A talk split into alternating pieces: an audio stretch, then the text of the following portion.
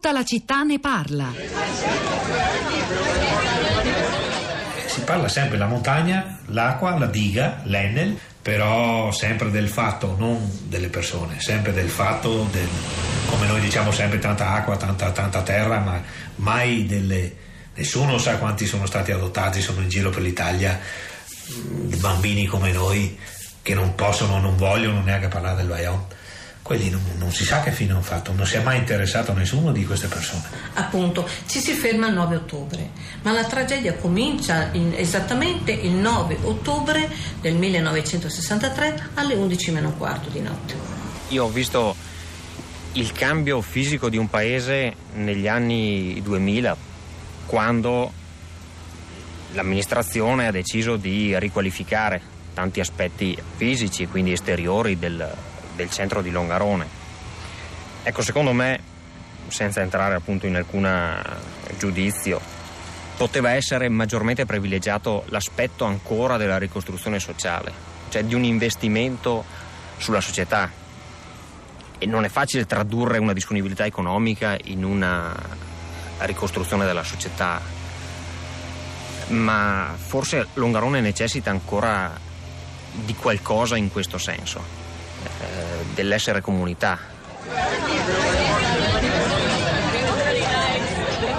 9 ottobre 1963, 1917 morti, la distruzione di centri abitati come Longarone. Ricordo che eh, la clip che avete ascoltato ricorda eh, quei giorni, quella, quella, tragedia. Era una clip tratta da questo punto. Il viaggio in un possibile nord-est prossimo Venturo di Jonathan Zenti è stato trasmesso su Tre Soldi nell'ottobre del 2013 in occasione dei 50 anni della tragedia del Vaillant. Oggi appunto sono 55. Potete riascoltare questo racconto del nord-est italiano, del suo sviluppo, della crisi e di un'ipotesi di futuro a partire proprio dal racconto dei sopravvissuti al, al Vaionte e riflettere su, questo, su quanto abbiamo fatto in questi anni per rimuovere gli elementi che hanno determinato al Vaionte. Era il centro di una telefonata arrivata questa mattina a prima pagina. Sergio da Verona, il primo ascoltatore che era intervenuto al filo diretto di stamattina, risposta implicita eh, quella che avrete sentito, avete sentito anche dal giornale radio, le parole del presidente Mattarella, il suo intervento sull'anniversario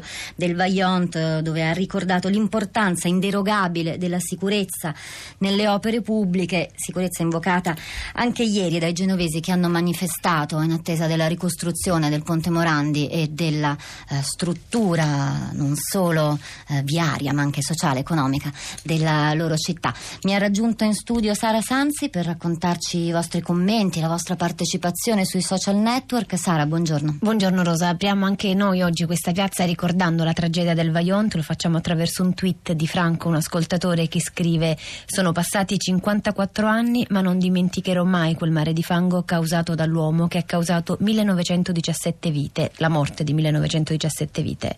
Non fu una disgrazia, scrive Franco, la diga non doveva essere costruita in quel luogo. Sempre su Twitter invece, andando più nello specifico verso il tema della puntata di oggi segnaliamo una vignetta che ci invia un ascoltatore che dice cosa succederebbe se gli alberi emettessero segnali wifi? Probabilmente ne pianteremmo così tanti da salvare il pianeta. Peccato che producano solamente l'ossigeno che respiriamo allora, ci sono diversi messaggi. Qui una, un ascoltatore o un'ascoltatrice che ehm, critica forse una mia affermazione. Dice: Ho sentito bene, la bellezza implica un atteggiamento passivo. Era una domanda che ehm, ho fatto poco fa Costanza Pratesi del fa italiano, intendendo i diversi comportamenti che abbiamo di fronte alla bellezza e all'ambiente. Uno fatto più di osservazione, eh, di, eh, di atteggiamento, appunto. Mi dispiace, ho detto passivo, ma lo intendevo solo in questo senso, rispetto invece alla partecipazione, soprattutto eh, rispetto all'ambiente, al tema di cui stiamo parlando oggi, sono i due aspetti che infatti il FAI porta avanti da molto tempo e porta avanti ancora nelle giornate d'autunno vi abbiamo poco fa annunciato. Poi Mariella scrive la sostenibilità in Sardegna è stata ed è occasione ghiotta di speculazione, siamo saturi di grandi pale, parchi di pannelli da decenni, ma continua la desertificazione, l'inquinamento inquinamento capillare su tutto il territorio. Ormai le multinazionali dei veleni hanno raggiunto anche il più piccolo orticello. Sono collegati con noi degli ascoltatori. Il primo è Ubaldo. Buongiorno, da dove chiama? Buongiorno, buongiorno a voi, eh, radioascoltatori. Io chiamo da Sasso Marconi, comune in provincia di Bologna. E, mh, ci tenevo a, a condividere con voi la mia esperienza per quanto riguarda la comunità solare locale le ultime parole da voi usate prima dello stacco del, del GR sono state chiamate ai cittadini e un altro richiamo è riferito alle parole di Rossella Moroni per quanto riguarda strumenti semplici, immediati e alla portata dei cittadini. Bene, io sono ex presidente della comunità solare locale di Sasso Marconi, parte di, eh, eh, di un'organizzazione eh, come spin-off della, dell'Università di Bologna che collega diversi eh, comuni dell'Interland bolognese. La comunità solare di Sasso Marconi è partita, ma è partita piano e poi è fallita. È fallita perché, cospargendoci anche il capo di cenere, non siamo riusciti a comunicare ai cittadini qual era l'obiettivo e non siamo riusciti soprattutto a comunicare ai cittadini eh, che vantaggi c'erano per loro in modo semplice ed immediato. E quindi eh, alla fine la conclusione è che bisogna dare comunicazione facile, immediata, a fronte di strumenti molto semplici e dimostrare ai cittadini che oltre all'obiettivo comune molto nobile ci sono anche dei vantaggi per loro, altrimenti dalla mia modesta esperienza non siamo riusciti a portare i cittadini in questa direzione, come peraltro in provincia di Bologna ci sono comunità solari locali che hanno avuto e stanno avendo successo, quindi questa è la mia esperienza dal punto di vista comunicativo e di strumenti a disposizione. Ecco, eh, Obaldo, grazie del, del, suo intervento, della sua testimonianza, di aver condiviso con noi la sua esperienza. C'è mm, anche Fabio collegato con noi, buongiorno, da dove chiama? Sì, buongiorno, sono Fabio Cerino, chiamo da Taranto.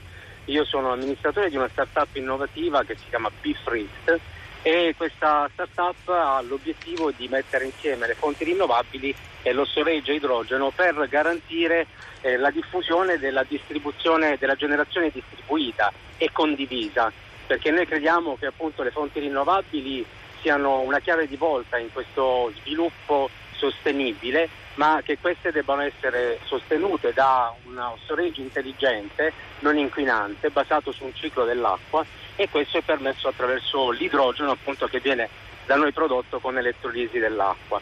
Uh, dico condivisa perché poi la, uh, questi sistemi potranno essere uh, distribuiti sul territorio e messi in collegamento attraverso una condivisione delle risorse stoccate eh, che permetterà appunto a comunità intere di poter vivere e prosperare basandosi solo sulle fonti rinnovabili. Ecco che questo è il nostro lavoro e stiamo facendo qui a Taranto, una città che vive questo doppio senso, da un lato martoriata eh, dal punto di vista ambientale ma grandi prospettive in termini di sviluppo sostenibile. E infatti Fabio, grazie anche proprio per questa voce che arriva da Taranto, città che è stata naturalmente, obbligatoriamente nominata nella nostra puntata di oggi dedicata all'ambiente. Sara? Rosa, sulla nostra pagina Facebook scrive Cinzia, secondo me non si parla mai della misura dei consumi, ci dice. Quanti viaggi di piacere intercontinentali con aerei ci possiamo permettere? Il turismo quanto può essere incentivato? Le persone dovrebbero capire fino fino a dove spingersi negli acquisti e contenere i consumi che generano il disastro ecologico. Il cambiamento climatico, scrive invece Cristiana, è come la povertà nel mondo. Tutti sanno che esiste, ma ognuno pensa per sé. Allora noi vi salutiamo, però prima vi rimando alla puntata di ieri di Radio Trescenza, oltre che a quella di oggi naturalmente. Ieri ha parlato di cambiamenti climatici, potete riascoltarla sul sito. Rosa Polacco e Sara Sanzi a questi microfoni. Di là del vetro ci sono Piero Pugliese in regia, Luciano Palici, Panici alla console, poi Cristina Faloci in redazione, Cristiana Castellotti alla cura. Lasciamo la linea a Luigi Spinola per Radio Tremondo e noi torniamo domani mattina alle 10 di nuovo con tutta la città ne parla.